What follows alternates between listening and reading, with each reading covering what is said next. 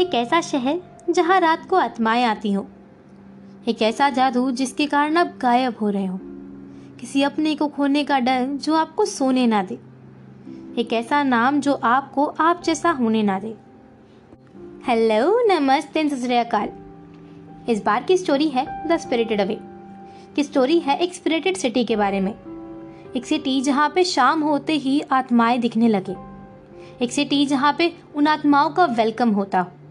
तो आओ, जान लें इस स्टोरी को। इस स्टोरी का जो मेन कैरेक्टर है, वो चिचीरो और हाकू है। चिचीरो एक लड़की होती है जो अपना गाँव छोड़ के शहर की तरफ़ शिफ्ट हो रही होती है, अपनी फैमिली के साथ। पर चिचीरो इस बात से बिल्कुल खुश नहीं होती। उसके दिमाग में यही ख्याल आते हैं कि कहीं ये रास्ता और कहीं जहाँ पे हम जाने वाले हैं, वहाँ पे जाके वो अकेली ना पड़ जाए। उसके मम्मी पापा इस बात से बहुत खुश होते हैं, क्योंकि उन्हें एक नए शहर में रहने को मिलेगा। एक नई जगह, एक नया माहौल, वो सारी फैसिलिटीज़ रास्ते में एक मोड़ आता है, जहाँ के पे उसके पापा एक टर्न लेते हैं। वो टर्न उन्हें एक एंट्रेंस के सामने छोड़ता है, एक एंट्रेंस एक सिटी की। भले ही वो गलत जगह पे जाके रुक जाते हैं, मगर वो एंट्रेंस देख के उन्हें पता नहीं क्यों एक एक्साइटमेंट सी होती है, क्योंकि वो एंट्रेंस इतनी सुंदर तरीके से बनाया गया था। उन दोनों के दिल में सवाल उठता है कि अंदर क्या होगा? जिसका एंट्रेंस इतना सुंदर है, चलो देख के आते हैं। वो तीनों उस शहर के अंदर जाते वो तीनों उस शहर को देख रहे होते वो घर जो बहुत अलग तरीके से बने होते हैं, जैसे उन्होंने कहीं ना देखे हो। वो पूरा शहर सजा हुआ होता है। मानो किसी त्योहार की तैयारी चल रही हो। चिचीरो के पेरेंट्स ही डिसाइड करते हैं कि वो खाना खाएँगे। एक दुकान पर रुकने के बाद वो दुकानदार को बहुत परावाज लगाते हैं, मगर कोई जवाब नहीं आता। वो ये फैसला करते हैं कि वो वहाँ पे रुकेंगे, क्योंकि सामने खाना रखा था उन्होंने सोचा जब दुकानदार सामने आ जाएगा, हम उसे तब पैसे दे देंगे। और वहाँ पे वो खाना खाने लग जाते हैं। चिचीरो ये बोलती है कि वो थोड़ी देर में आएगी, क्योंकि उसे वो शहर देखना था। वो आगे तब जब जा ही रही होती है, वो आसपास की चीज़ें देख के बहुत खुश होती है। मानो कुछ अलग सा मिल गया हो। जब वो वापस आ रही होती है सामने से एक बोट को आता हुआ देखती है। एक बोट जब उस शहर के तट पे आके रुकती है, जब उसमें कोई भी नहीं होता। मगर जब वो बोट वहाँ पे रुकती है और उसके नीचे से सामने से कुछ स्पिरिट्स आ रहे होते हैं। उस चीज़ को देख के वो बड़ा अजीब फील करती है। जो शहर पूरा खाली था, वहाँ पे उसे धीरे धीरे करके कुछ आत्माएँ दिख रही होती जो धीरे धीरे उसकी आँखों के सामने आ रही होती उन सारी चीज़ों को देख के वो डर जाती है। वो भागते भागते अपने पेरेंट्स के पास जाती है और तब तक वो पिग बन चुके होते हैं। अब दुकान के ऊपर दुकान का ओनर भी था, जो कि एक फ्रॉग था। एक बड़े साइज़ का फ्रॉग जो बोल रहा था कि इन पिग्स को फेस्टिवल के टाइम पे खा लिया जाएगा। इन्होंने हमारे मेहमानों का खाना खाया। अब हम इन्हें खा लेंगे। कुछ पल के लिए चिचीरों को ये भरोसा नहीं होता कि उसके पेरेंट्स हैं। मगर जब उनके कपड़ों को देखती है, तब उसे भरोसा हो जाता है कि ये वही है। उसे हटाने की कोशिश करती है। उन्हें बताने की कोशिश करती है कि, मम्मी, पापा, चलो यहाँ से चलते हैं। मगर वो अपने होशो आवाज़ में नहीं होते। चिचीरो वहाँ से भागने लगती है और भागते भागते वो एक ब्रिज के आसपास आके रुक जाती है। वहाँ पे रुकने के बाद उसे समझ नहीं आता कि वो क्या करे। जब अपने हाथों की तरफ़ देखने लगती है तो धीरे धीरे गायब हो रहे होते हैं। अचानक से उसके सामने एक लड़का आता है, वो कहता है, मुझे पता है क्या हुआ है। उन्होंने तुम्हारे पेरेंट्स को पिक बना दिया है ना? तुम मेरे साथ चलो, मैं तुम्हें बताता हूँ। और वो लड़का उसे नदी के पास ले जाता है। वहाँ पे जाके उसे वो ये बताता है कि मैं हाकू हूँ और मैं यहाँ पे काम करता हूँ। मुझे पता है तुम्हारे पेरेंट्स के साथ क्या हुआ है और मुझे पता है तुम क्या फेस कर रही हो। मुझे पता है कि तुम धीरे धीरे गायब होने वाली हो। इसीलिए मैं कहता हूँ, मैं तुम्हारी मदद करूँगा।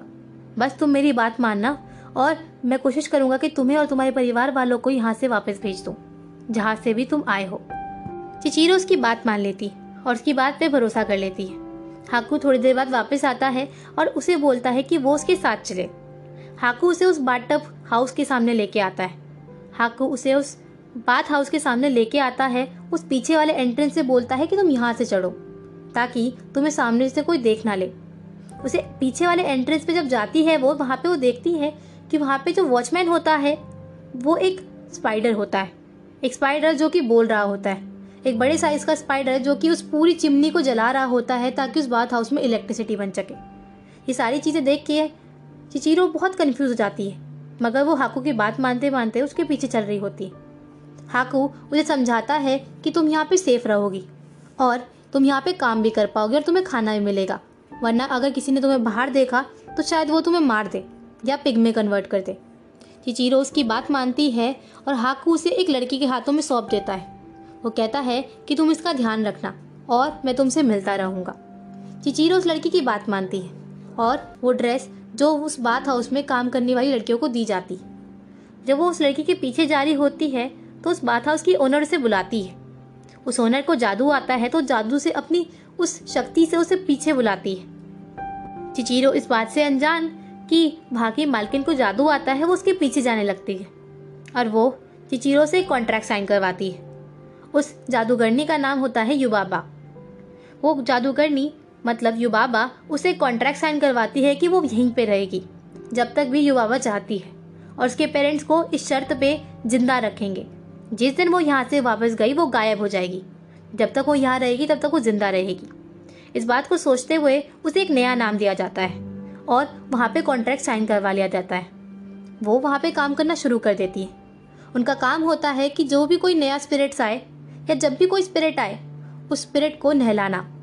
बदले में वो स्पिरिट उन्हें सोना देता। और इसी से यू बाबा की कमाई होती और वहाँ पे काम करने वाली लड़कियों को खाना मिलता। यही चीज़ अब चिचोरों को भी करनी थी और वो इस काम में लग गई।